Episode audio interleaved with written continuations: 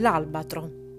Sovente, per diletto, i marinai catturano degli albatri, grandi uccelli marini che seguono, indolenti compagni di viaggio, il bastimento scivolante sopra gli abissi amari. Appena li hanno deposti sulle tavole, questi re dell'azzurro, goffi e vergognosi, miseramente trascinano ai loro fianchi le grandi candide ali, quasi fossero remi. Com'è intrigato e incapace questo viaggiatore alato, lui, poco addietro così bello, come brutto e ridicolo. Qualcuno irrita il suo becco con una pipa, mentre un altro, zoppicando, mima l'infermo che prima volava. E il poeta, che avvezzo alle tempeste ride dell'arciere, assomiglia in tutto al principe delle nubi, esiliato in terra fra gli scherni, non può, per le sue ali di gigante, avanzare di un passo.